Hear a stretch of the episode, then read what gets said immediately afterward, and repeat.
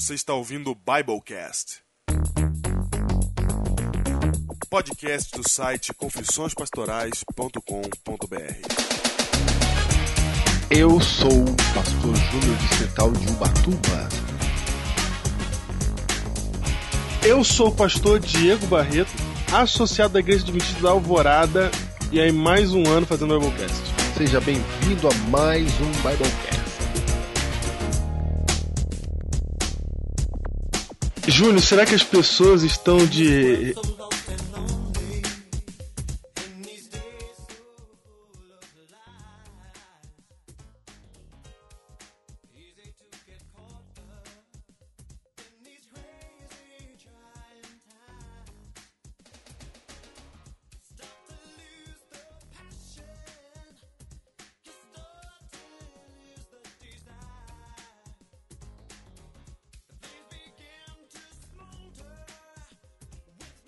Ressaca do Biblecast? Por quê?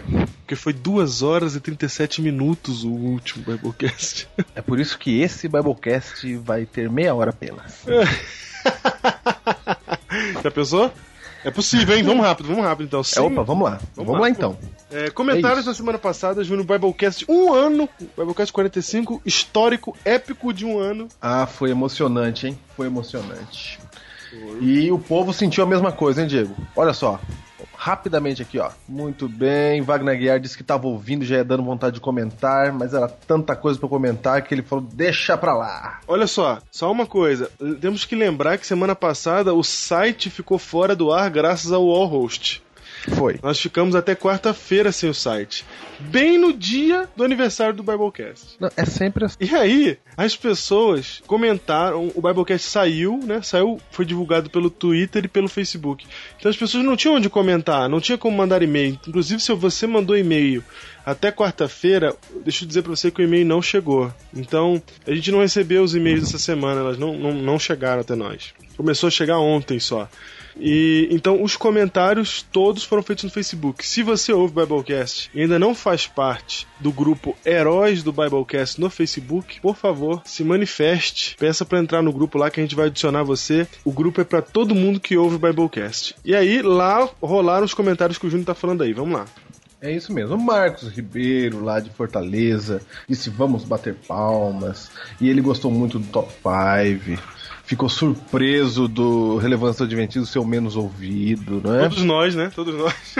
Comentaram as capinhas da Gislaine, ela tá muito feliz com isso aí, finalmente, né? Finalmente.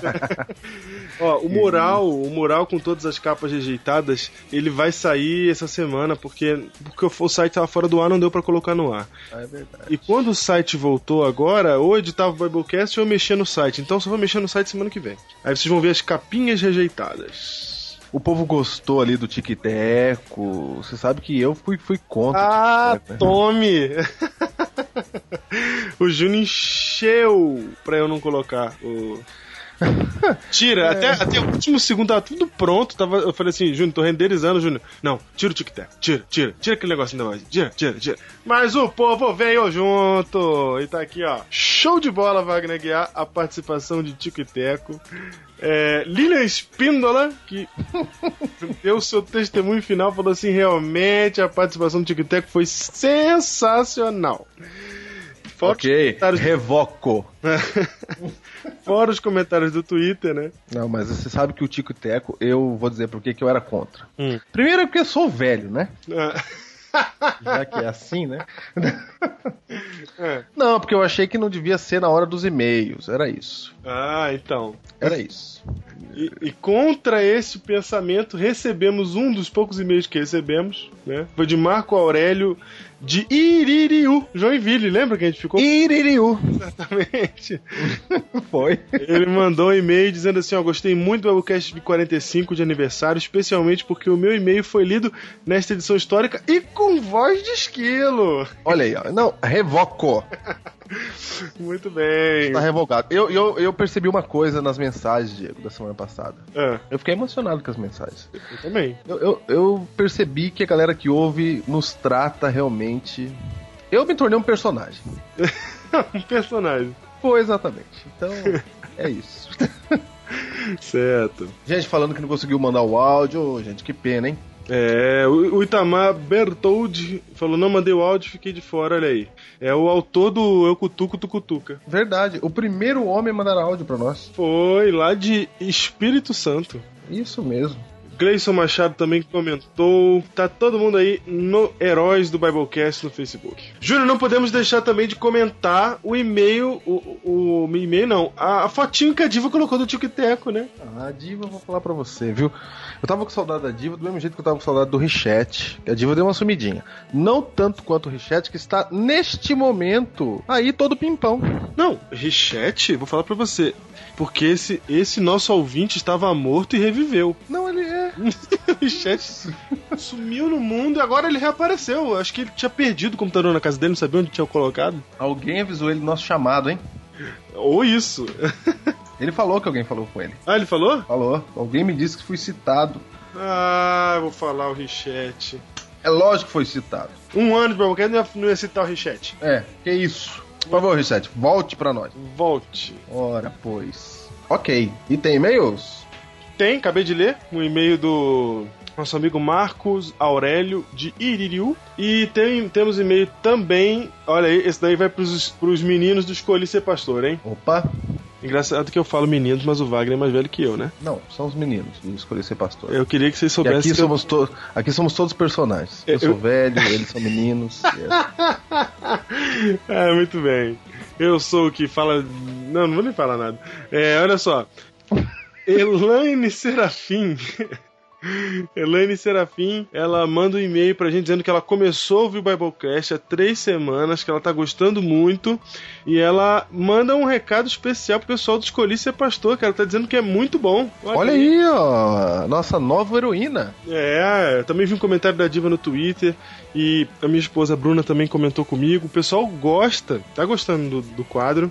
E eu vou dizer pra vocês, é só o começo. É, daqui a pouco, continua ouvindo, hoje tem. E o quadro, ao longo do tempo da carreira desses homens, ele vai ter vários conflitos, vocês vão ver. A gente vai acompanhar a história de 2 jovens que ano passado eram ouvintes do Biblecast e hoje eles são candidatos a pastores. A gente vai acompanhar a vida deles nesse percurso e vocês vão ver quantas coisas não vão acontecer. Ou vão acontecer. Ou vão acontecer, exatamente. Entendeu, né? E Júnior, antes da gente falar no Escolhi Ser Pastor, eu vou dizer pra você uma coisa. Semana passada nós contamos aqui que tem um novo podcast adventista na área, né? Tem o Multicast. Sim, Multicast, que é o podcast do portalmaranata.blogspot.com, ok? portalmaranata.blogspot.com. Tá na hora de vocês comprarem um domínio pra vocês. Esses meninos também, o Dalmo Arantes e o Fernando. Você sabe que o Fernando descobriu que ele é de Pouso Alegre, Júnior, olha aí, da igreja central. Não, de Pouso Alegre. Eu falo, o mundo gira, o mundo volta, o mundo roda. Todo mundo é de Pouso Alegre. A maldição de Pouso Alegre se apresentou. Não, tem gente em Pouso Alegre em todo lugar do planeta. Do planeta. Não, em todo lugar do planeta. Onde você for, você encontra alguém que já morou lá, que tem parente lá, que mora lá. É? E aí está. Aí está. Lá é o Triângulo das Bermudas do mundo. A ilha de Lost. Fernando Herculano, que é de Pouso Alegre. Eu não cheguei a conhecê-lo pessoalmente, né? Eu acho que eu saí de lá, ele morava em outro lugar e tal. Ao contrário de quem é do Acre, né? Que não tem ninguém morando lá. É verdade, é o princípio contrário do Acre, é Pouso Alegre. E aí, e o Dalmo Arantes, que é de São Gonçalo do Sapucaí, que é uma cidadezinha que tem perto de Pouso Alegre também. Já fui lá já, inclusive. Esses 2 jovens, eles estão fazendo um trabalho excelente, gente. Eu estou aqui recomendando o podcast deles com veemência. Com veemência. Como é que eu recomendo com veemência, gente? Ouçam o podcast do Portal. Isso, com veemência. Com veemência. Gente, é todo o poder no céu e na terra. Os caras estão fazendo direitinho, a edição está muito boa, muito excelente a edição. Tá certo que eles estão no mato, então vive aparecendo grilo. Mas... Mas tá todo o poder, a edição, estão fazendo com esmero, com carinho. A gente tá vendo que tá sendo bem feito. E eu vou dizer mais uma coisa, Júnior, que me surpreendeu. O conteúdo está extraordinário. É, tá bom mesmo. dá bom conteúdo, eles estão arrebentando. Então você estuda a lição da escola sabatina e no final de semana você quer ir para classe de professores, ou você vai passar a lição, whatever, ou você quer só relembrar o que você estudou, vai lá e baixa portalmaranata.blogspot.com, o Multicast. Muito bom o estudo da lição da escola sabatina. É isto. É isso. Temos mais um e-mail aqui do Adram Matsuyama. Adram Matsuyama, diga aí. Pastores, primeiramente, parabéns pelo aniversário do Biblecast. Esperamos que ele faça muitos anos de vida, pelo menos até que a nossa liberdade religiosa for tirada. Olha. Opa! Estou fazendo um projeto para a distribuição de material em áudio do Biblecast. Ele quer fazer aqui um DVD com os Biblecasts, rapaz. Veja só. Legal, hein? Direto do Japão, e ele pede a nossa permissão. Se assim vocês puderem me ajudar e for da completa permissão de vocês. Ok? Nós vamos protocolar seu pedido, não é? Ele vai passar pela banca julgadora deste Biblecast, composta por mim e pelo Diego, né? Certo. E assim, dentro de 30 dias, sai então a resposta. É isso. A completa permissão está concedida. Opa, já! É assim. Saiu. Assim rápido. Saiu. Fizemos a confabulação aqui. Foi. E 30 dias era o prazo máximo. Então já saiu. Está concedido, você pode copiar à vontade os temas. De preferência, pegue os temas sem abertura, porque as pessoas vão entender melhor o programa. E coloca as aberturas como crédito.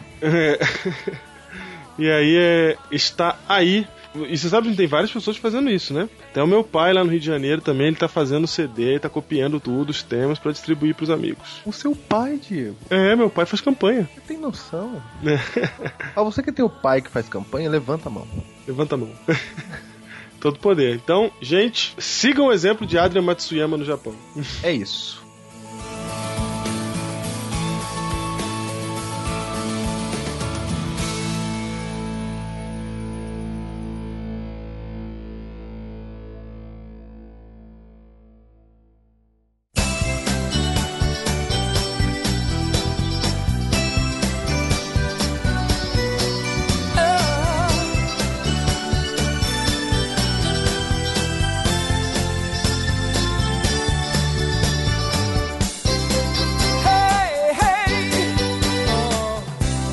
Gente, você que ouve o nosso Biblecast agora na sexta-feira, que dia é hoje, Diego? 15 de abril. 15 de abril, você que ouve o Biblecast na noite do 15 de abril, saiba que amanhã você tem que convidar alguém para ir pra igreja e convidá-lo para almoçar na sua casa. Amanhã é o dia do amigo, Júnior. Ah, exatamente, o Amigos da Esperança, viu?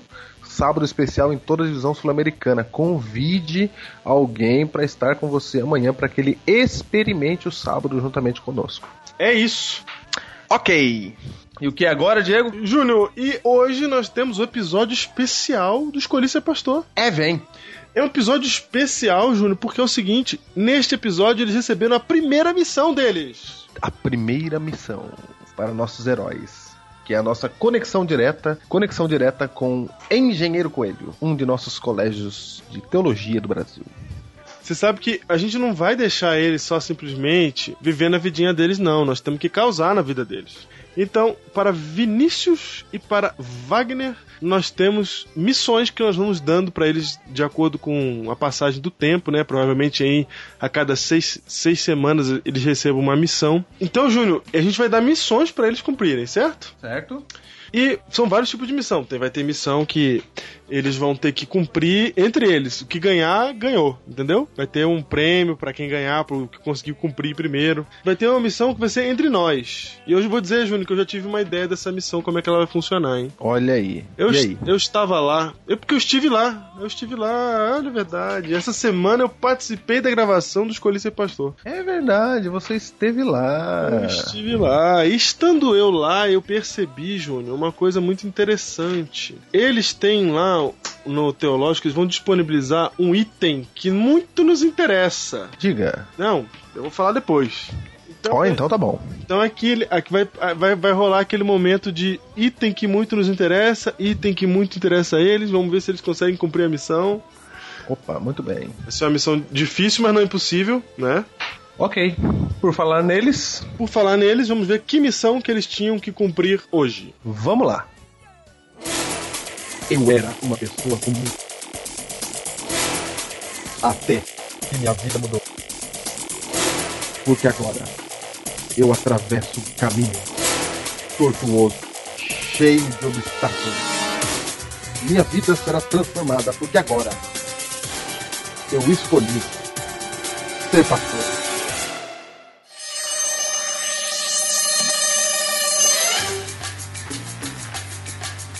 Pega essa, Wagner. Tô me sentindo no filme Missão Impossível. Parece que eu tô pendurado por uma corda e as gotas de suor quase caindo. Eu tenho que segurar, cara. Muito, muito louco, cara.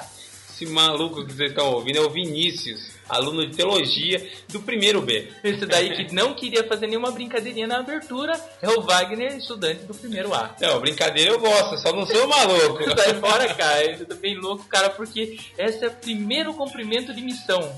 E a primeira missão foi fácil, né? Fala a verdade. Molinha. Pastor Diego e Pastor Júnior podem mandar coisa pior pra gente. Isso daí a gente come com mamão com açúcar. É bom não falar isso, senão eles vão mandar uma difícil. Então tá bom, entendeu?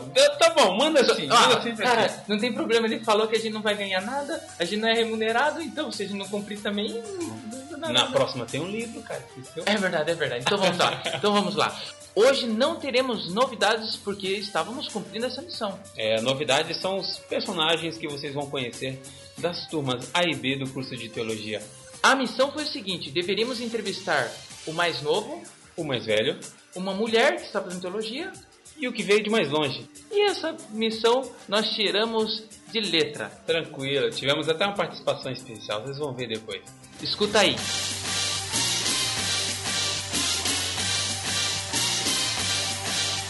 Estamos aqui com o Jojo. Eu falei na hora mesmo. Jojo, como é que é o seu nome? Jonathan Sujeira de Souza. Muito bom. Jojo, é o apelido carinhoso que a gente tem. Na verdade, Wagner, o apelido carinhoso dele é Noturno. Noturno? Noturno, cara. Os X-Men? Esse mesmo. Aquele azul, cara. Ele é igualzinho Noturno, cara. Verdade. Da hora. Você é solteiro, né? Solteiro, né?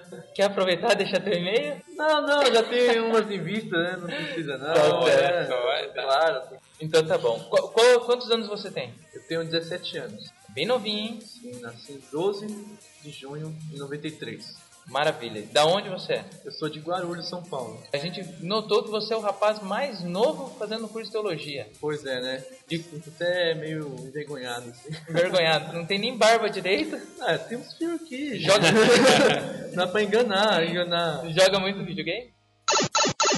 Jogava. Agora não tem tempo mais. Você é da turma B, né? Que eu não te conhecia, na minha classe você não tá. Não, na sua classe eu não tô. Né? Legal. O B é o melhor, né? É isso aí. Vamos ver.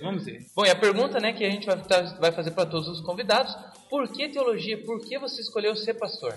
Sabia que essa é a pergunta que eu mais ouço na minha vida, desde que eu entrei pro teológico? Normal, eu ouço, né? De todas as pessoas, ouço de outros cursos, até do ensino médio, até do fundamental, até as criancinhas perguntam pra mim. Por que eu decidi ser teólogo? É tão novo assim.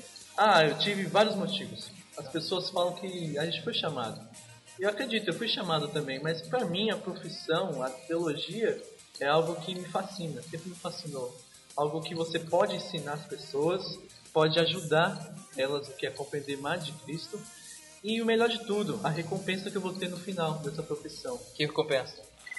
Muitas estrelas na coroa, é claro, e a recompensa de ver Jesus falar obrigado. E dentro da obra adventista aí no ministério, qual que é a área assim, que mais te interessa, que você gostaria de trabalhar? Então, eu gostaria muito de fazer musical, mas em outro país. Por exemplo, eu tenho muito parentesco português, e eu sei que em Portugal... Ora, pois! Vovô tinha uma padaria lá, e eu sei que em Portugal é muito difícil a obra. A obra é muito difícil lá, são só 70 mil pessoas, muitos lá são desviados, às vezes não sabem como seguir corretamente a verdade, e eu queria ajudar muito eles, poder ajudar, mas pode ser aqui primeiro no Brasil, né, na minha terra também. Então eu queria ser muito distrital, quem sabe um departamental, mas só Deus sabe. Legal. É isso aí, valeu, Júlio, manda um abraço aí pro pessoal aí dos heróis do Biblecast. Queria mandar um abraço para todos que ouvem a gente. Obrigado, viu? Como você é novinho, você pode mandar um abraço pro teu pai, pra tua mãe, pra Xuxa. A Xuxa não, né? Já passou. Né? É época da minha mãe, a Xuxa. Nem eu assistia mais. Agora é a TV Globinho que ocupa esse espaço aí. Tô por fora também. A TV Globinho eu já assisti muito. Olha aí, tá vendo? É legal. Então, faz muito tempo não. Vou mandar um abraço pro meu pai. Tchau, mãe. E pra todos os teologantes também. E futura namorada aí também, quem sabe, né? Valeu, é isso aí.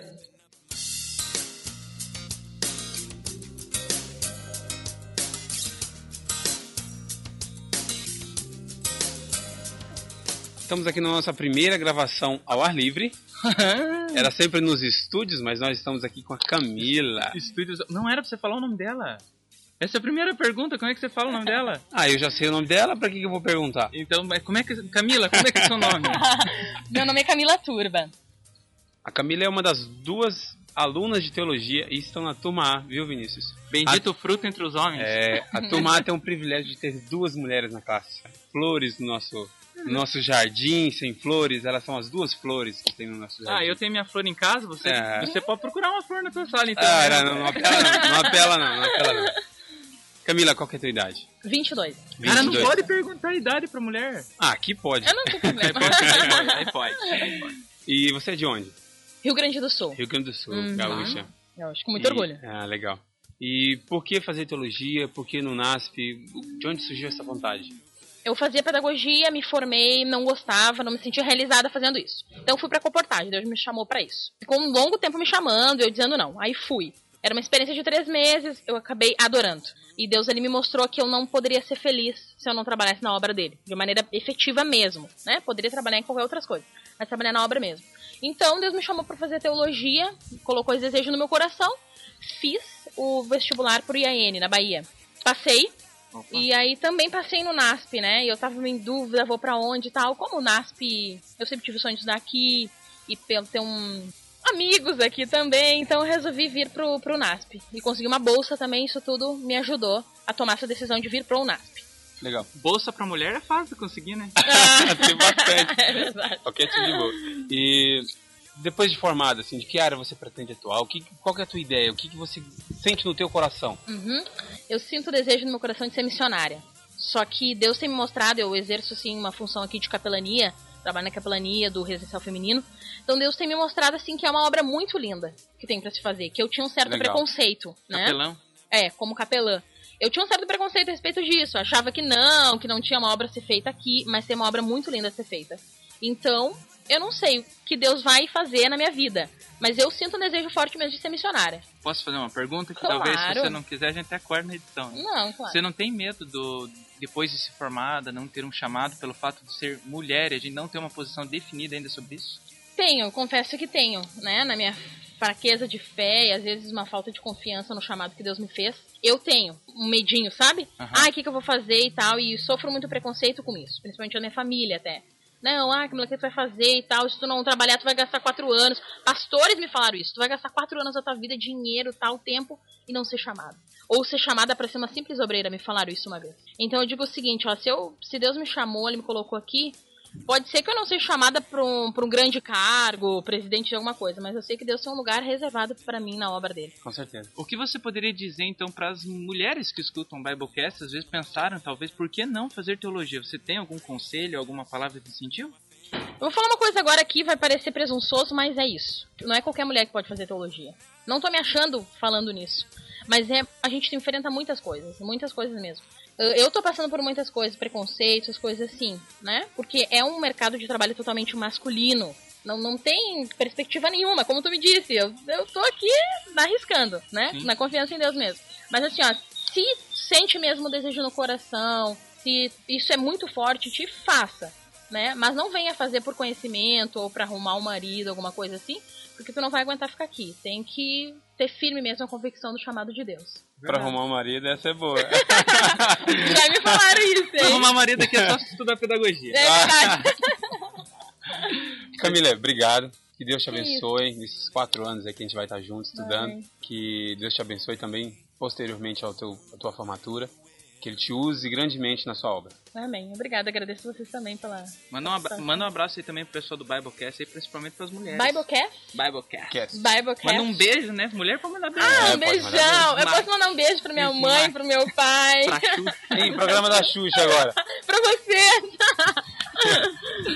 manda um beijo pro pessoal do Biblecast. Já que ela é mulher, né? A gente coloca... Ah, um beijão aí pra vocês, pessoal do Biblecast. Faz um smack aí. Aí é demais. Eu tenho que manter minha postura de teologando. E é verdade, né? Talvez esse barulho vão pensar que tá beijando a gente, né? Sabe como é que o povo é preconceituoso? Pois é, verdade. Então, beleza. Valeu. Obrigado, Camila. Nada.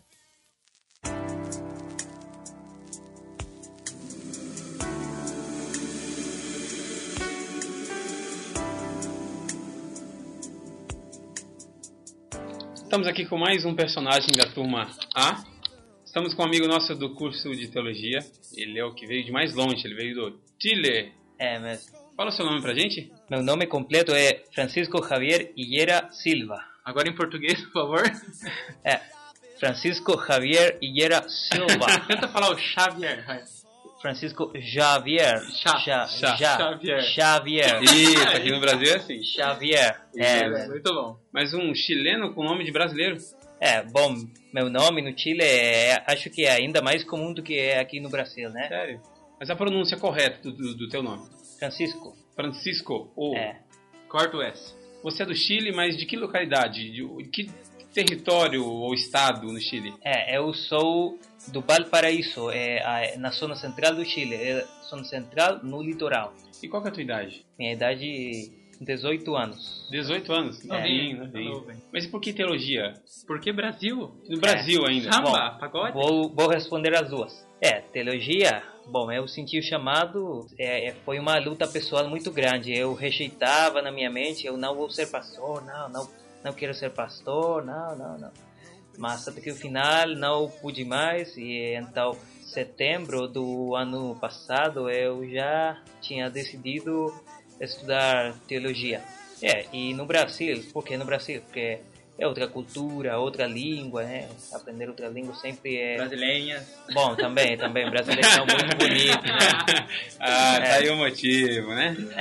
Motivo principal é a cultura, né? Uhum. Sempre é legal conhecer outro tipo de pessoas, outras formas de vida, né? Com certeza. Legal. E deixa eu te perguntar uma coisa. A gente estava conversando no caminho e você está sentindo muita dificuldade em tentar adaptar a sua linguagem? Bom, a pronunciação das palavras, você que está na minha turma, você ouve quando eu falo presente, né? Isso, todo mundo fica repetindo, presente. Repetindo, né? Porque a pronunciação de algumas letras, por exemplo, a R ou a T, para mim é muito difícil, porque lá não temos um fonema que seja parecido, similar a aquelas letras. Entendi. Mas você já tinha estudado um pouquinho da língua antes? Não, eu aprendi tudo aqui, né? E cheguei. E tem muitas palavras que são diferentes do espanhol para o português? Não muitas, mas tem algumas que quase não tem relação, né? Por exemplo, a palavra esquecer em português significa em espanhol olvidar. Ah, tá aí aquela música, né? Eu já sabia, mas foi legal você falar. Do Leonardo Gonçalves, que fala: se todos te ouvidarem, creio em ti, Senhor. Caraca, meu! Você viu aprendendo coisa nova no curso de teologia direto, cara? Eu não sabia disso, cara. Que da hora! É legal. Eu ouvi a música e falei: o que é esse negócio aí, cara? Aprendi, cara. Oh. Mistura um pouquinho, né? Do português com espanhol. Ouvidarem. Curiosidade legal. Da língua ele aprende com a gente aprende com ele. Tá certo. É isso aí. E depois que você se formar, Francisco, você pretende trabalhar no Brasil? Onde você sente no teu coração que Deus está te chamando? Eu vou seguir o chamado, seja no Brasil, seja no Chile, seja na China, no Japão, na Rússia. Onde Deus chamar, eu vou, né? Porque não vão rejeitar o chamado de Deus. É verdade. O soldado de Cristo só obedece, né? O soldado de Cristo só obedece. E você prega que nem um bulhão, assim, tipo... Quero você, eu não quero, Jesus vai voltar. Você é a coisa mais bonita, enquanto a sonete canta, vem a sonete. Bom, eu gosto muito do pastor bulhão, mas meu estilo de pregação é um pouco mais diferente, né? Tá certo, é isso aí. Então, Francisco, se tiver alguém que tá ouvindo aí o Biblecast de outro país, alguém bem longe, tem medo às vezes de vir, qual que é o teu apelo, qual que é a tua palavra de incentivo para essas pessoas? Bom, minha palavra é que eles não devem rejeitar o chamado. porque Deus sempre quer o melhor para a pessoa, mas também quer o melhor para a igreja. Se você tem um dom, se você tem um talento que Deus te deu, você não duvide em usá-lo para o bem e para o bem da igreja, mas também vai te servir para o bem pessoal.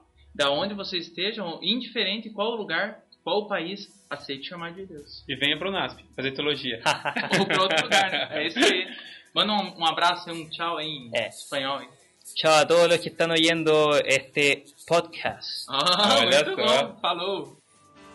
Mesmo que os anjos te reneguem, se são a sua primeira dor, se todos te olvidarem, teu hei de Senhor.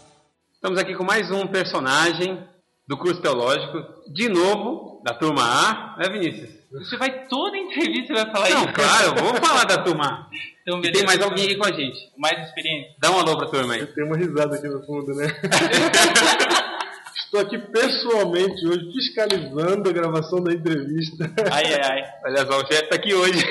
Vai ficar a volta da conversa do nosso lado. Segunda-feira tem um corte. Sem problema. Mas então, hoje a gente vai entrevistar um personagem lá da nossa classe. Qual é o teu nome? É Carlos Scaglione. Carlos Scaglione. Esse nome de mafioso italiano. É, italiano. Siciliano. Ah, siciliano. Mas que coisa. Carlos, qual que é a tua idade? Eu tenho hoje 49 anos. 49. O que você fazia antes de fazer teologia? Eu? Bom, eu sempre fui empresário aqui de São Paulo. Nos últimos 10 anos eu mudei para os Estados Unidos e trabalhei lá como engenheiro designer em várias empresas dos Estados Unidos e há 2 anos eu voltei para o Brasil. Legal. E por que você decidiu fazer teologia? Então, eu sinto que Deus tem guiado minha vida nesses anos todos e a minha trajetória para o NASP não foi diferente. Se fosse vontade dele de nós ficarmos aqui, que aparecesse uma casa. E um dia apareceu uma casa. E o meu container estava vindo da América, não tinha para onde ir. E então Deus mostrou que era aqui que nós deveríamos ficar. O engraçado foi que, em paralelo com isso, sem eu saber, a minha esposa estava orando a Deus, pedindo para Deus colocar em mim a vontade de fazer teologia. E eu só fiquei sabendo disso depois que eu tomei a decisão. Ela já queria ser mulher de pastor. Ela já escolheu ser mulher de pastor. Exato, mas eu não sabia de nada. E eu, conversando com Deus, puxa, o que eu vim fazer aqui no NASP, né? E quando eu tomei a decisão de fazer um vestibular, depois de 20 anos sem estudar, falei, bom, vou fazer o vestibular. Deus está colocando no meu coração, se for da vontade dele, eu vou passar. E quando eu fui falar com ela, ela começou até assim, meio querendo chorar, de emoção. Falou, nossa, você tomou essa decisão assim, do nada? Eu falei, não, eu venho conversando com Deus, né? E ela então me revelou, poxa, eu tenho orado há meses para Deus colocar no seu coração para você tomar ação de teologia. Eu falei, bom. Olha só. Legal. O poder da esposa que ora. Aqui geralmente tem uma pergunta que eles fazem para as pessoas mais experientes, assim, né? Eu espero que você não fique bravo com a pergunta, mas tem uma brincadeira que fala assim, quando a pessoa tem mais certa idade, a pessoa se forma já para se jubilar, né? Ou seja, para já terminar o ministério, né? O que você pensa que vai ser assim que você se formar? Você já pensa no que trabalhar? Você tem medo de não ser chamado pela sua idade? Você já tem um planejamento para o seu futuro? Bom, primeira coisa, eu já li a Bíblia e eu nunca vi um profeta se aposentar na Bíblia. É verdade. Então, eu não acredito em aposentadoria para pastor. Eu acho que o João morreu velhinho lá, né? Exilado e tantos outros. Eu não encontro isso fundamento nenhum na Bíblia sobre a aposentadoria do pastor. Bom, o primeiro ponto é esse. Eu não pretendo me aposentar nunca quando eu me formar como pastor. E eu pretendo trabalhar para Cristo enquanto eu tiver com vida. Então, a aposentadoria não está no meu esquema. Se o chamado não vier por algum motivo, com certeza eu vou dedicar o resto da minha vida como missionário em algum lugar do mundo. Amém. Ou aqui no Brasil. Amém. Amém. E fica aí o exemplo, porque muita gente às vezes pensa, não vou começar a fazer teologia, não vou, agora tá tarde para mim. Nunca é tarde se Deus te chamou. É verdade. Se ele está na frente, ele vai fazer acontecer de qualquer jeito, segundo a sua vontade. Amém. Agora, vamos mudar o lado da questão, vamos pro seu lado. Como é que é fazer teologia nesse bando de moleque aí em volta? umas piadinhas nada a ver. Como é que é assim? Que a gente viu agora saindo, cara, tem. 17, 18 anos, 19, tem bastante. E aí, como é que é? Bom, é o que eu digo pra eles, eu tô correndo por fora. Eu falo assim, pessoal, eu não tenho obrigação de ser nota alta. Entendeu? Eu não tenho, porque 49 anos, a minha cabeça não é que nem uma cabeça de 17 anos que grava rápido, né? Mas a experiência também conta muito. Então eu tô vendo lá o seguinte, eu tô, graças a Deus, tô tirando minhas notas. Eu vejo alguns lá sofrendo mais do que eu, novos. Mas é bom, entendeu? Eu acho que é uma troca de experiência. Eu acho que eu tenho muito que aprender com esses mais novos. E com certeza eles também têm algo de aprender da gente, né? Com certeza. Sim. Então, tá sendo gostoso. É uma classe bem mista, de muitos casados, muitos solteiros. E tá sendo maravilhosa a experiência. Eu tô gostando muito. Então, deixa um recadinho para alguma pessoa que esteja ouvindo agora o Biblecast, que pensa em estudar teologia, pensa em ser pastor, mas tem medo por causa da idade. Dá um recadinho para ele. Se você quer aprender mais sobre a Bíblia, aprender mais sobre Jesus, para usar esse conhecimento para levar outras pessoas à salvação, o que tem a ver a idade? É verdade. Não tem nada a ver. A obra é grande, os trabalhadores são poucos. Então, idade não é problema. Sempre vai ter um lugar para você trabalhar. Quer na igreja, quer numa escola, quer no hospital, ou de casa em casa, pregando a mensagem. Sempre vai ter uma oportunidade. Não ponha a idade como um empecilho. É isso aí. Obrigado. Que é isso. Por compartilhar um pouquinho mais da sua vida aí. A gente conhecer um pouquinho mais. Que Deus te abençoe nesses 4 anos aqui que a gente vai estar estando juntos. Amém. Obrigado. Amém. E agora vamos fazer o encerramento com o pastor Diego. Presente. Vocês que entendem o negócio. Não. Beleza. Volta aqui, pastor. Ah, se o pastor foi embora, eu também vou. Fui. Fiquei sozinho aqui, hein? Vamos logo, Wagner. Vou nessa também. Um abraço pra vocês. Até depois do feriado.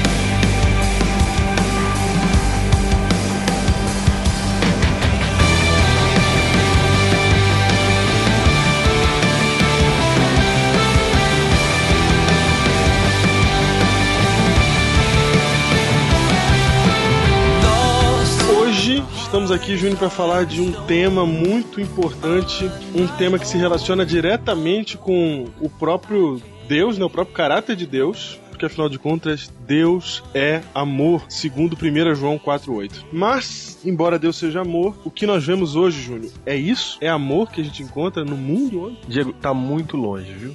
E tá muito longe de encontrar amor em qualquer lugar, é nos cristãos, é em toda parte. É em toda parte. E como uma caricatura, né, uma estátua a esse sentimento de dificuldade de achar amor, a essa realidade, sentimento não, essa realidade do mundo, como evidência disso para todo mundo ver, nós temos hoje homens que resolvem simplesmente planejar a morte dos outros e fazer isso em série, fazer isso de uma vez só, massacrar um monte de gente, né?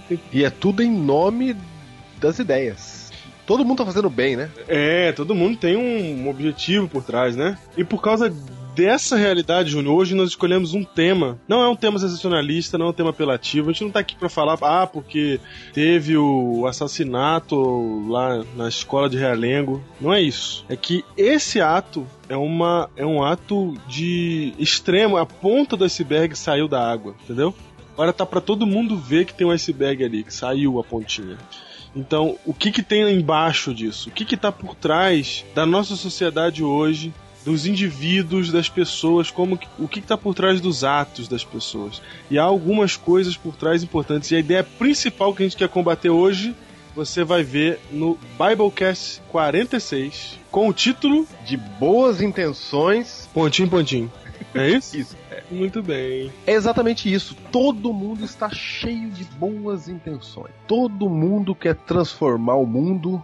Todo mundo quer fazer de acordo com aquilo que pensar. Ô, Júnior, até o cara lá do Realengo, lá, o... Wellington. Até o Wellington lá do colégio de Realengo, ele tinha boas intenções? Claro, vocês já assistiram o vídeo dele? Ele tava querendo... Não aguentava mais esse mundo terrível de pessoas cruéis que oprimiam ele. E ele precisava limpar... dar o recado pras pessoas. E o mundo realmente que ele narrou é real? Como assim? O mundo que ele narrou é real mesmo, as pessoas são assim. Ele falou a verdade quando ele disse que as pessoas eram corruptas, que as pessoas eram desonestas, que as pessoas maltratam umas às outras, que elas abusam dos que são bons. Tem isso mesmo. E ele? Não, exatamente. O que eu quero dizer é o seguinte, ninguém se apoia em más intenções. Não, ninguém, Diego. Todo mundo faz. Eu vou falar um negócio aqui pra vocês. Veja só, olha só. Todo mundo tem uma maneira de pensar e agir, ok? Ok. E essa maneira de pensar e agir vem da sua cultura, de onde você nasceu, como é que você foi criado. É assim que funciona. Uhum. E nós não gostamos de mudar isso, de mudar essa nossa maneira de pensar e agir. Ninguém gosta de mudar isso. Perfeito. A gente tem um mapa na nossa cabeça dizendo como as coisas são e como elas deveriam ser. É o nosso paradigma. Isso. Ok? Ok. E nós simplesmente assumimos que a maneira como vemos as coisas é a maneira como elas são ou como deveriam ser. Todo mundo assume isso. Uhum. Todo mundo fala, não, é o certo, o jeito que eu falo. Né? Ó, e nós agimos de acordo com esse nosso paradigma. Cada um de nós pensa que vê as coisas como elas são. Digo, todo mundo acha que quando olha para uma situação, ele entende a situação. Todo mundo acha isso. É, todo mundo. Todo mundo acha. Olha como isso é profundo. Mesmo que ele não saiba a resposta de uma situação, ele acha que sabe alguém que sabe. Isso é parte do paradigma dele. É, faz parte do paradigma dele, o mapa dele. É. E se o mapa estiver errado? Aí, agora, aí você vê o que está acontecendo hoje. É isso mesmo. Na verdade, olha só, Diego. Olha que interessante. Nós não vemos o mundo como ele é, mas como nós somos. Exatamente. Quem foi que falou isso aí? Isso é um texto famoso, hein? Não sei. Isso é um texto famoso. Alguém importante falou isso aí. Fui eu que falei. Ah, desculpa. Exatamente. Não tava querendo assinar, né? Não queria assinar, né? Não queria assinar isso aqui. Mas você entendeu, Diego? Todo mundo tem uma ideia na cabeça e todo mundo olha. É como se todo mundo tivesse um prisma atrás dos olhos que filtrasse a visão das coisas. Perfeito. E esse prisma, cada um tem um diferente. Então, a mesma situação, um vai olhar e vai ver uma coisa e vai dizer, é assim que funciona. Agora, pensa o seguinte, Júnior, do ponto de vista da maldade, se você tiver cada pessoa com um paradigma diferente, você vai ter pessoas que vão acertar o paradigma e vai ter pessoas que vão errar o paradigma, certo? Sim. Sim. Então, a ideia tem que se propagar por todos os paradigmas de maneira errada. Então, a ideia da maldade. Então, o objetivo da maldade, quando eu digo maldade, eu digo a filosofia por trás das ações de Satanás, é contaminar o paradigma de todo mundo. A gente pensa que o diabo fica mandando a gente fazer as coisas. A gente pensa que o diabo fica assim, ó, vai lá, pega a faca, vai lá, vai lá, vai lá, vai lá, pega a faca, pega a faca, pega a faca, pega a faca, pega a faca, pega a faca, pega a faca. Entendeu? Fica enchendo o seu saco assim, tipo, vai, faz o ato. Ele não faz nada disso, sabe o que ele faz? Ele te dá um motivo. Ele trabalha com motivo. Ele vai te dar um motivo para você fazer aquele ato errado. Ele não fica insistindo para você fazer um ato errado. Ele te dá uma razão para fazê-lo. Então, o objetivo de Satanás é alterar o paradigma. Ele quer que todo mundo tenha um paradigma errado. Então, sozinho, o cara já vai caminhar pro caminho errado. Quem ignorava a Escritura? Wir wollen einst keine Klassen und Stände mehr sehen. Und ihr dürft ihn euch schon nicht ganz groß werden lassen. Sabemos que hay una globalización neoliberal. The United States of America will not permit the world's most dangerous regimes to threaten us with the world's most destructive weapons.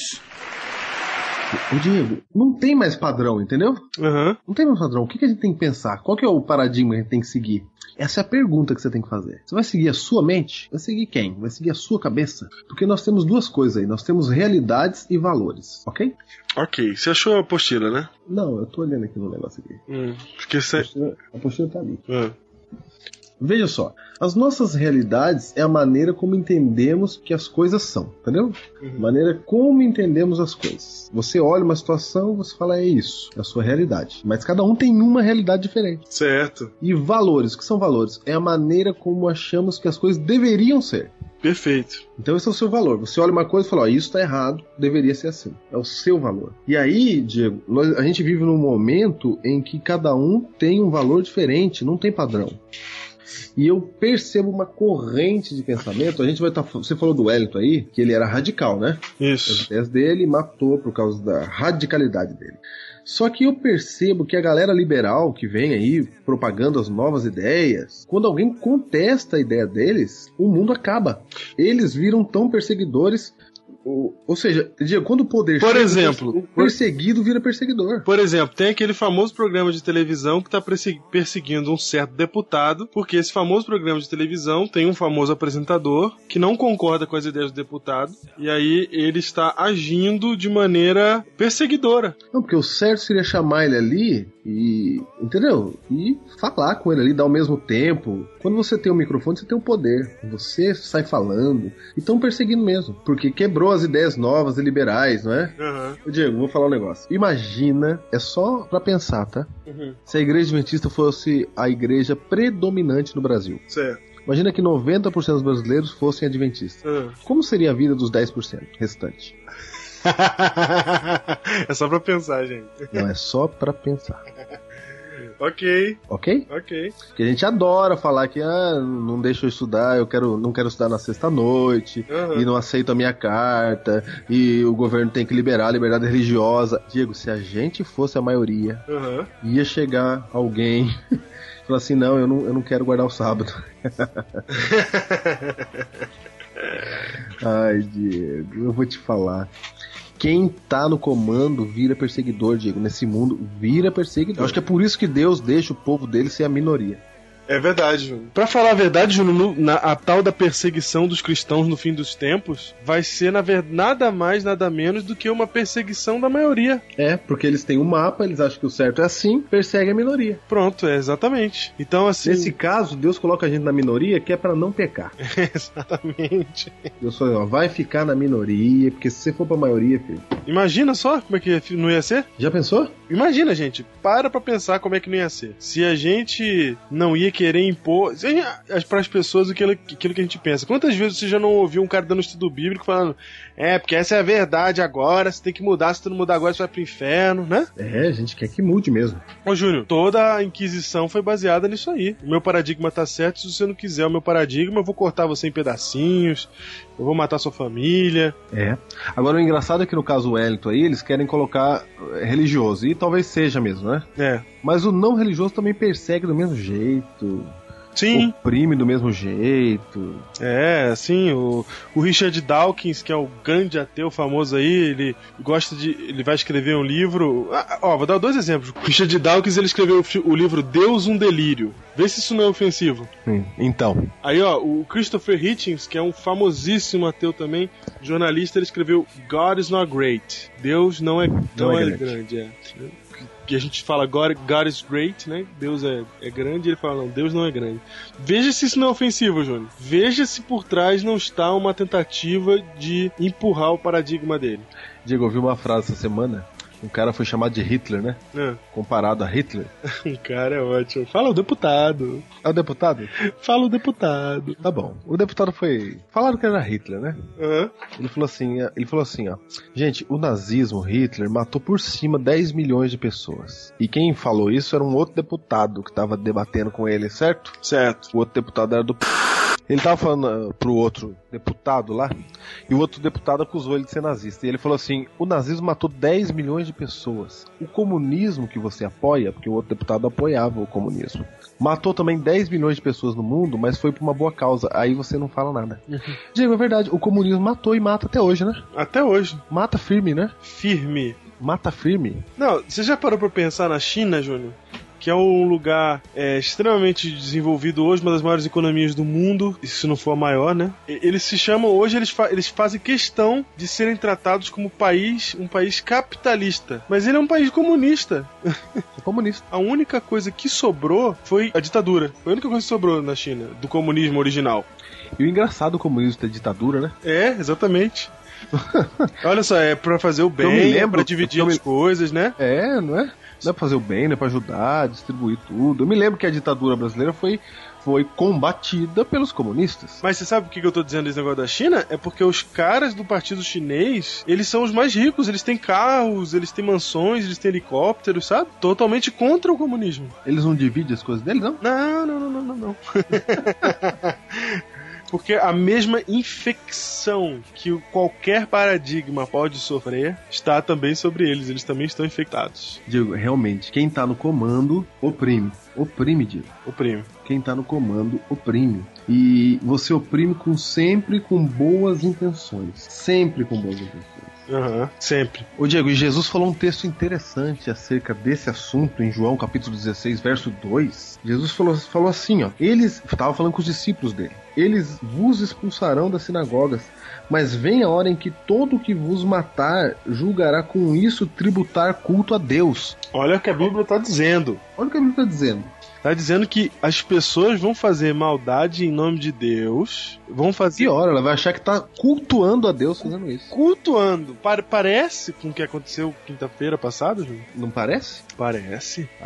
E esse é um alerta pra nós, pra mim, pra você. Você não pensa que você tá livre disso, porque a gente faz isso nas pequenas coisas. Exatamente. A gente começa a defender as nossas ideias nas pequenas coisas e a gente começa a oprimir os outros. A gente começa a ficar contra as pessoas, contra os outros. Como é que vai fazer? Você fica contra e você fala que tá fazendo isso em nome de Deus, porque você quer limpar a igreja. A gente quer defender Deus. E tem outra coisa, Júnior. A gente falou até no Biblecast exclusivista, contra o exclusivismo, exclusivista sim, a gente é sim, exclusivistas não. A gente mencionou isso rapidamente, mas é bom tocar no assunto. As pessoas às vezes acham que só vai entrar no céu quem tiver o mesmo paradigma. Então, eu preciso converter as pessoas ao meu paradigma, ou eu ser convertido ao paradigma de alguém que eu acho que vai pro céu, porque só chega no céu se todo mundo tiver o mesmo paradigma. Então eles acham que o pastor tá na igreja pra pregar um paradigma. Você foi profundo agora, hein? Eles estão achando que o pastor tá lá na igreja pra falar aquilo que tem que ser dito pra todo mundo pensar igual. Não, e o que é mais interessante é que cada um acha que o pastor tem que pregar o paradigma dele. Exatamente, isso inferniza a nossa vida. Não, é terrível. Porque é o seguinte, é um tal de pastor, não esquece de falar tal coisa, hein? Pastor, não é... tal coisa não foi dita. Ah! Não, e não é nem isso. E se você fala uma coisa que não é o paradigma dele... Ah, ele pega mal com você. Não, não é que pega mal. É o efeito Gremlin. Conta o que é o efeito Gremlin. Essa ninguém sabe, vai. O efeito Gremlin, Diego. Conta você, Diego. Eu falo o que acontecia com os Gremlins. Pra quem tem 30 anos, sabe quem são os Gremlins. Ué, a música é dos Gremlins. Opa!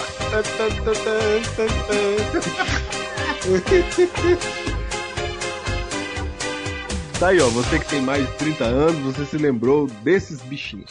O Gremlin é um bichinho que parece um bichinho de pelúcia fofinho, lindinho. Ó, fofura, gente. Uma fofura.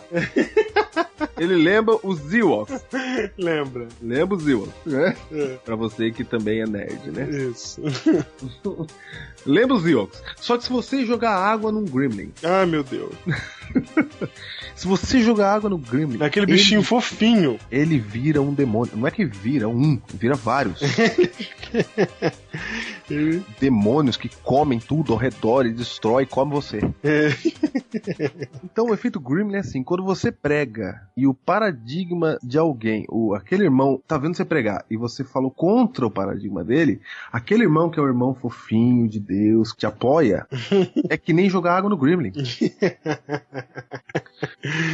Ele luta pela sua cabeça. É assim, Diego. É assim. Não, ele luta pela sua cabeça porque você não tá pregando o paradigma dele. Diego, eu vou falar. Pronto, falei agora, tá? Vou falar. Pronto, falei, vai. Agora. Na verdade, muita gente que está nos bancos da igreja não querem saber a vontade de Deus. Estou falando essas palavras para causar espanto mesmo, ok? Ok, é pra causar espanto. Por que você tá explicando que tem que causar espanto? É porque eu falei que eles não querem saber a vontade de Deus. E o que tem? Todo mundo quer saber a vontade de Deus, mas é que a vontade de Deus minha aqui é entre aspas. Eu entendi o que você quis dizer. É a verdadeira vontade de Deus. Uhum. Ninguém quer saber a vontade de Deus. As pessoas querem que o pastor pregue aquilo que ele acha certo. É isso. E se isso não acontecer, você está jogando um balde de água no Gremlin. É. E se o pastor pregar aquilo que ele acha certo, Aí ele fala, este pastor é de Deus. É, eu vou dar exemplo pra você. Imagina uma comissão de nomeações. Na Igreja Adventista, cada ano, há uma comissão, uma reunião para escolher as pessoas que vão ocupar os cargos, né? Uhum. Que vão trabalhar ali na igreja. Um vai ser diácono, outro vai ser ancião e outro vai ser diretor de jovens. A cada ano, ou a cada 2 anos, dependendo da igreja, um grupo se reúne e vai escolher ali quem vai ocupar os cargos no próximo ano. A ideia é que essa comissão converse com as pessoas, descubra os dons, verifique o que todos os membros da igreja gostam de fazer, e aí, de acordo com a vontade dos irmãos, dê cargos a eles. Ok? Ok. É assim. É pra ser assim. Só que é o seguinte, tem lugar que isso vira uma guerra. Tem mesmo. E é o seguinte, aí os irmãos falam assim, pastor, essa comissão de nomeações, vamos orar para que ela seja de Deus. Aí você faz tudo certo. Você ora, você faz tudo certinho, muito bonitinho, né? Todo o processo. Uhum. Aí o irmão fala assim, pastor, foi de Deus. Deus está conosco. Só que na hora que você lê os nomes e divulga, aí tem um nome lá que a pessoa acha que não devia estar. E devia estar outro. Certo. Aí tudo que você fez, ela já tinha dito que você fez foi de Deus, né? Ela já tinha dito que era de Deus. Uhum. Mas como... Não, ela tava com... Ela tava com aqueles olhão fofinho de Gremlin. É isso. Fofinho. Na hora que ela viu o nome da pessoa que ela não gosta e tá lá, aí faz um silêncio assim e voa uma bolinha de felpo. Só que... Ela diz assim, ó, Deus não está aqui. Mas é na hora. É na hora. Quer dizer que Deus só tá se fizer a minha vontade. Se não faz a minha vontade, não tem Deus. Deus não tá aqui mais. Diego, é assim em muitos lugares. No mundo religioso é assim, ó. Várias igrejas são assim. Você vai na igreja e se você conseguir a prosperidade, o carro do ano, Deus tá com você. Uhum. Se não, Deus não tá aqui. É. E a gente faz isso quando a gente tá sofrendo, Júnior. Porque quando a gente... Pode ter a fé que for. Quando a gente tá sofrendo, a gente fala assim, pronto. Ah, Deus não tá mais. É. Pronto. Acabou Deus. Saiu minha vontade, pronto. Não. Você percebe que quando a gente faz um pedido de oração, a gente já faz todo o caminho pra Deus, né? Uhum. Fala assim, Deus, eu queria casar. Tô solteiro, quero casar. Só que quando você fala quero casar, você já tem na cabeça com quem você quer casar. É. Né? É. Aí você fala, Deus, é assim, assim. Aí tem alguns que fazem aqueles pactos, né? Aqueles lá. Se ela aparecer com vestido azul, de bolinha amarela, uhum, saber que... Né? É, exatamente. E isso só dá certo quando você tá meio gostando da pessoa, do vestido azul com a bolinha amarela, tá? Claro. Porque se aparecer e for outra pessoa com vestido azul e bolinha amarela, você fala, não, esse negócio de pedir sinal, acho que não é de Deus, não. É. Se der certo, o sinal é lindo. É assim, Diego? É assim mesmo. É assim, Diego. Você fala assim, a próxima que passar naquela porta vai ser a mulher do Senhor. Aí passa aquela que ele não esperava, né? Pronto, não. Ah, que isso? Que isso? Não deu certo, não tive fé. Vamos agora. A 10ª que passar agora. A 10ª. É nossa 7ª. 7 é número de Deus. É assim. Então, olha só. As pessoas não querem que o pastor... Você que ouve o Biblecast, você fala assim, ó. Ah, eu nunca ouvi algumas coisas. Por que o meu pastor não prega? Talvez você já pensou isso. Uhum. E eu vou dizer, Diego, os pastores não pregam porque, às vezes, Diego, é difícil. Tem pastor que fala assim, ó. Eu nunca vi ninguém falar. Tô dizendo, pode ter pastor que fala assim, ó. Ah, eu não vou falar nada. Ninguém quer saber. Não, e tem mais outra coisa, Júnior. Se eu falar, vai brigar comigo, ó, eu vou pregar o que vocês querem ouvir. É, não, tem situações, tem coisas, por exemplo, eu já vi coisa acontecer esse ano na minha vida, que eu não falei o que eu tinha que falar, porque se eu falasse, eu ia jogar água no Gremlin. Então, pra salvação do Gremlin e das pessoas que estão em volta dele, eu fiquei quieto. A igreja exige um tipo de pastor. Ela exige, ela quer, é um paradigma dela. Uhum. Se ele sai um pouco ali da ideia do camarada, pronto, não é de Deus mais. Pronto, tem gente que vai ouvir o Biblecast e falar que não é de Deus. Isso. Aí o que ele quer? Ele não quer ouvir a voz de Deus. Ele quer ouvir o que ele pensa. Ele quer ouvir a confirmação de suas próprias ideias. Isso. É assim. A confirmação de suas próprias ideias. E muita gente estuda a Bíblia não para saber o que Deus pensa, mas para confirmar suas próprias ideias. Isso. Ele tem um pensamento, ele começa a catar textos que apoiam o seu pensamento. Exatamente, que é o jeito errado de estudar a Bíblia. Você tem que ler a Bíblia e o que ela fala para você vai alterar a sua realidade, e não o contrário. Só que, Júnior, tem uma coisa importante que é bom a gente mencionar aqui, antes da gente ir para a solução. Nós temos que tomar muito cuidado com a opressão dos opressores. Porque quando a gente faz esse discurso aqui no Biblecast, talvez a gente fale, é verdade, é isso mesmo, tá tudo errado, são tudo os Gremlin mesmo, safado. Aí... Gremlin safado é pior, hein? Aí você começa a oprimir os opressores. Então nós aqui do Biblecast não estamos dizendo que o nosso paradigma é o certo, que o paradigma dos pastores é o certo, que a gente sempre prega o paradigma certo. Não é isso que a gente está dizendo. A gente está dizendo que nós, como seres humanos, nós temos a tendência de impor o nosso paradigma aos outros. Então talvez você ouça o Biblecast e fale, e o nosso Biblecast que a gente está fazendo aqui é na melhor das intenções? É, a gente tem também o nosso paradigma aqui, o nosso mapinha. Isso, aí vocês estão falando assim, ah, é isso mesmo, é verdade. Vai que os Gremlins somos nós. É, é verdade. E aí vocês começam a agir em nome dessa verdade, em nome dessa boa intenção, e oprimir quem está oprimindo. E aí não vai adiantar nada, é o que o Júnior falou.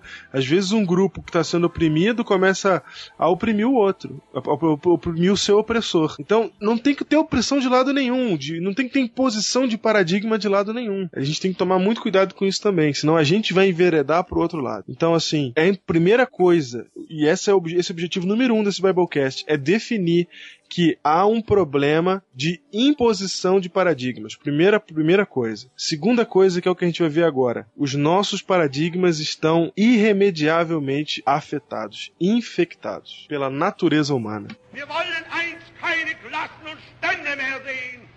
Und ihr dürft ihn euch schon nicht groß werden lassen. Sabemos que hay una globalización neoliberal. The United States of America will not permit the world's most dangerous regimes to threaten us with the world's most destructive weapons.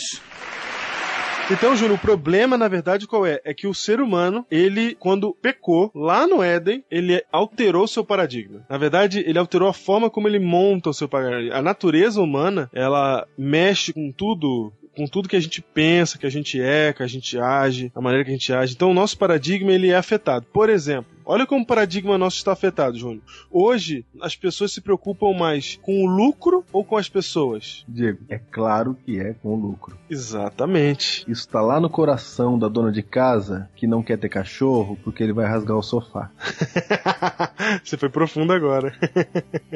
É verdade. O casal que não quer ter filhos porque não quer perder a sua liberdade. Isso. Porque a gente não quer se preocupar com o outro. Aquele que não quer se preocupar com ajudar ninguém, mas tá preocupado em ganhar dinheiro, tá preocupado em ter seu emprego, né? Viver a sua vida. Se preciso, é o seu sonho. Se preciso for passar por cima de alguém, né? Claro, é isso mesmo. Isso é por quê? Porque a nossa natureza foi afetada. Então, se você deixar um ser humano sozinho, vai dar problema. O ser humano sozinho, o paradigma dele é incompleto. O ser humano sozinho, ele não constrói um paradigma correto. Por que que eu falo isso? Como que eu provo isso? Tá dizendo que o paradigma de ninguém é certo? Eu tô dizendo que o de ninguém é certo. O de ninguém? O de ninguém. E eu provo. Olha pra humanidade. De 150 a.C. até 2011, a humanidade, ela evoluiu intelectualmente ou regrediu, Júlio? Diego, é o seguinte, alguns vão achar que evoluiu, porque a gente tem a tecnologia, a gente tem todas essas coisas, né? É claro, a gente compreende mais, a gente se, embora hajam mais guerras hoje, a gente tem direitos humanos, esse negócio, a gente trata melhor as pessoas, né? Ninguém é escravo de ninguém mais hoje em dia. Se for, a gente pega e prende por quem tá escravo. No Brasil. E tem algum outro lugar que tem escravo no mundo? Claro. Não, no Brasil também tem. No Brasil o quê? Tem escravo. Aonde? Um monte de lugar. Mas a gente pega e prende, é ilegal. Ah, não. Ok. Entendeu? Entendi. Então, assim, tá dizendo que não tem, a coletividade não aceita mais isso. Exatamente. O homem como um ser social, ele evoluiu demais. Intelectualmente também. Júnior, de 150 a.C. pra cá, como evoluiu a matemática, a física, a química, a ciência espacial, cosmológica, né? Como que a gente... Meu, a gente foi pra Lua. A gente criou o tal do avião supersônico, que ele quebra a barreira do som. A gente criou a bomba atômica, que ela vai explodindo um atominho, outro atominho, vai explodindo tudo. A bomba atômica é um bom exemplo de evolução mesmo, né? É. De direitos humanos. Não, é um mau exemplo de uso dos direitos humanos, mas um bom exemplo da capacidade intelectual humana. Ok. Ok? Ok. Então, com isso, com toda essa evolução que nós tivemos, A comunicação, Júnior. Ah, não, vamos lá. Antigamente, você ia de um lugar pro outro, tinha que ir andando, eram dias de caminhada. Ou você ia montado num cavalo ou num camelo. Ridículo. Você sabe... Não, só pra dar um exemplo próximo. Você sabe que a libertação dos escravos no Brasil foi em 1888, né? Uhum. Em 1900, no Nordeste, havia gente que ainda não sabia que isso tinha acontecido. Pois é. 12 anos depois. Júnior, você sabia que nessa época aqui, em 1800, os escravos eram considerados animais sem alma? Era bicho. Era bicho? Você tem noção disso? Então, olha como a gente evoluiu em pouco tempo. A gente tá pegando exemplo de perto. Agora, a gente anda de carro, o avião voa, o navio navega. Isso, o avião voa, o carro anda. Isso. Mas isso pra gente é comum, a gente não percebe a evolução dessas coisas. Hoje tem telefone celular. Eu lembro, na década de 80, celular era um negócio que aparecia em filme de Hollywood, que era um negócio de um tijolão, tijolo de verdade, que você botava na cara, assim, um negócio grande, com uma antena grossa e dura. Hoje não. Hoje o celularzinho cabe em qualquer lugar, você navega na internet por ele. O que é internet, né? Um negócio que surgiu aí em 20 anos, popularizou-se nos últimos 20 anos, na verdade, e tá aí comunicando o mundo inteiro. Então, o ser humano evoluiu, e muito. Mas quais foram os resultados disso? Os resultados disso foram Columbine, Colégio de Realengo. Os resultados disso são mais guerras. Os resultados disso foram bomba de Hiroshima, a Guerra do Vietnã, Segunda Guerra Mundial, aviões jogando bomba. Então, com isso a gente percebe o seguinte, que o problema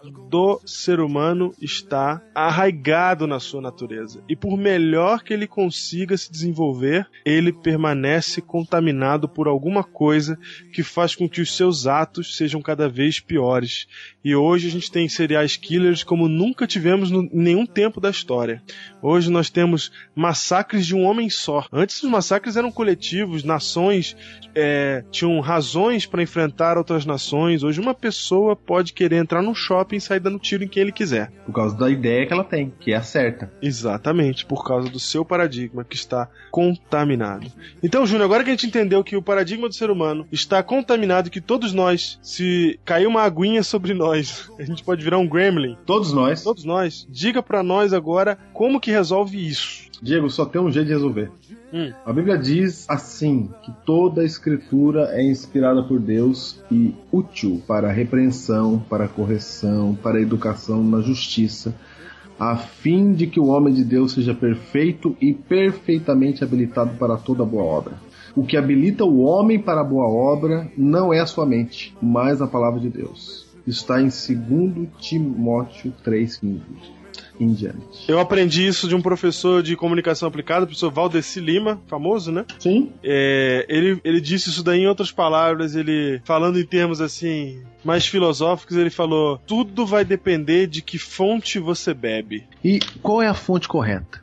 Você tem certeza que o que você pensa é a verdade, é a realidade das coisas? Por exemplo, alguém que tem esquizofrenia, Diego, a realidade no cérebro dele é diferente. É verdade. Mas não indo tão longe, se você para o seu carro de lado ao lado de um outro carro e o carro do lado começa a se mover, o seu cérebro faz você pensar que é o seu carro que está se movendo. Perfeito. A ponto de você pisar no freio, porque você sente o seu carro em movimento. O que está acontecendo ali? O seu cérebro está te enganando.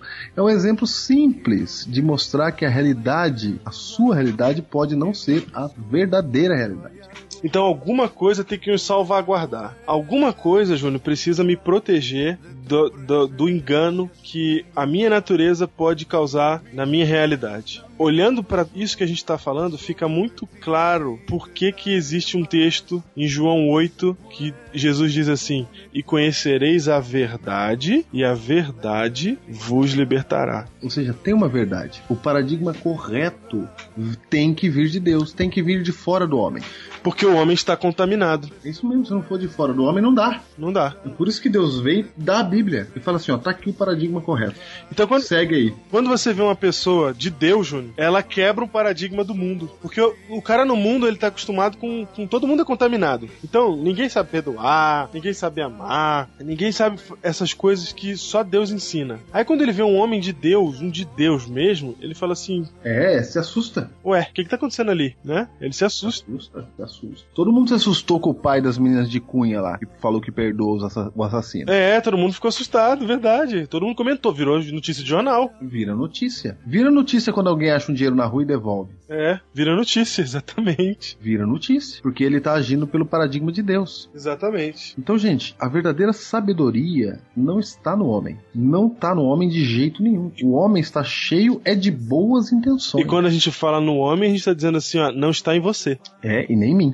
Isso. A Bíblia diz no Salmo 119, verso 99, diz assim, ó, 98 e 99, diz assim, ó, os teus mandamentos me fazem mais sábio que os meus inimigos, porque aqueles eu os tenho sempre comigo. Verso 99, compreendo mais do que todos os meus mestres, porque medito nos teus testemunhos. Veja, compreendo mais que os mestres. Sabe aquela pessoa que você admira, você gosta do jeito que ela pensa? Deus está dizendo assim, ó, se você buscar da fonte que é a verdadeira, que é a Bíblia, você vai compreender mais que eles. É isso mesmo. Por isso, gente, nós queremos convidar você a parar um pouco e reavaliar a maneira como você vê o mundo. O seu mapa. O seu mapa precisa ser desenhado cartograficamente pela Bíblia. É a Bíblia que determina para onde você vai, que determina que caminho que você anda, em que ritmo que você anda, porque se não for por ela, você tá você e você. E você e você, eu e eu, a gente não tem o que precisa. Nós somos afetados pelo pecado, nós fomos alterados, a gente não vê, a gente é enganado pela nossa realidade,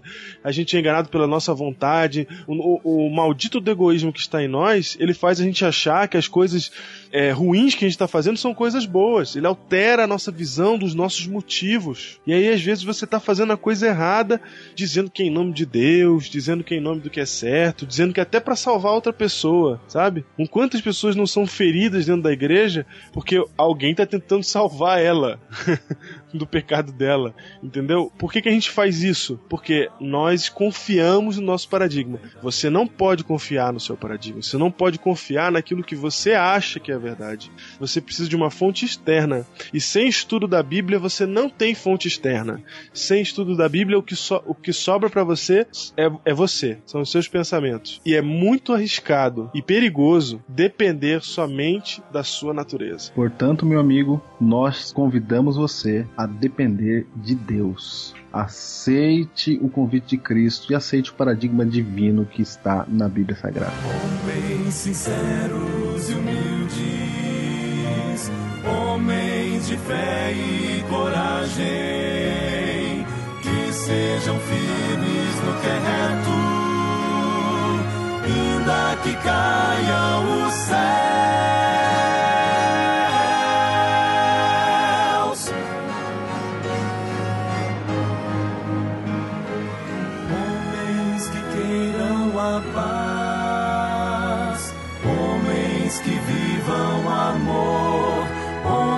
Sensíveis à voz do Espírito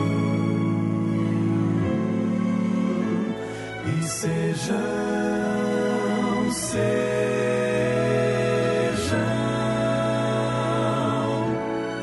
como o Senhor. Amém.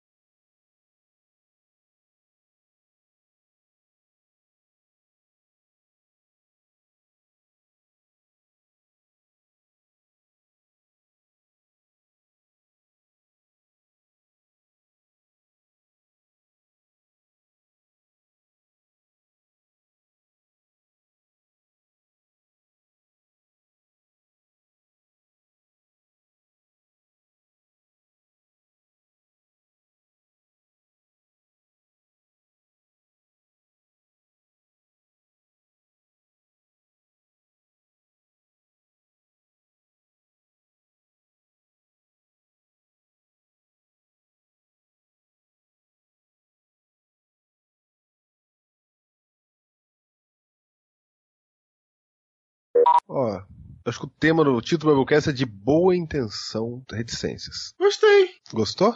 Gostei. Tá aí, o Júnior acabou de dar o título do Biblecast. Não, eu tô brincando. Não. Sabia que você ia reclamar. Eu sabia. Tá muito bastidor, sabia? Chega, tá? Você ia reclamar. Eu não ia... Caraca, esse negócio de bastidor, seu. De propósito, eu não queria que fosse pro ar assim. Eu fiz só pra quitar. Não, mas eu tô fazendo aqui um... Eu tô muito... protocolando uma reclamação. Eu tô aqui. Muito bastidor o quê? Você que falou que o último Biblecast era metalinguístico, fazia tempo que eu não tava fazendo nada de liberar... áudio de gravação? Não, no último eu entendi. E quando eu fiz antes disso? Faz tempo que eu não faço. Tá muito bastidor. Você não corta as coisas. Que coisa que corta! Que coisa que eu não corto? Ah, você não corta, você deixa. Eu vou deixar isso aqui. Não, vai nada. Tá louco. Ai, ai. Passou um caminhão miserável aqui, peraí. Parece mais um trem, porque não para de passar. Não para de passar, é bom. Você é o cara do tema hoje. Eu? É, lógico. Não, de jeito nenhum. Esse tema é todo seu. Que meu? Ah, então é Deus, porque é meu, não é. Tá louco, meu? Tô te falando, é? Não era isso que você queria falar, meu? Não, nem perto. Nem de perto? Não, nem de longe, aliás.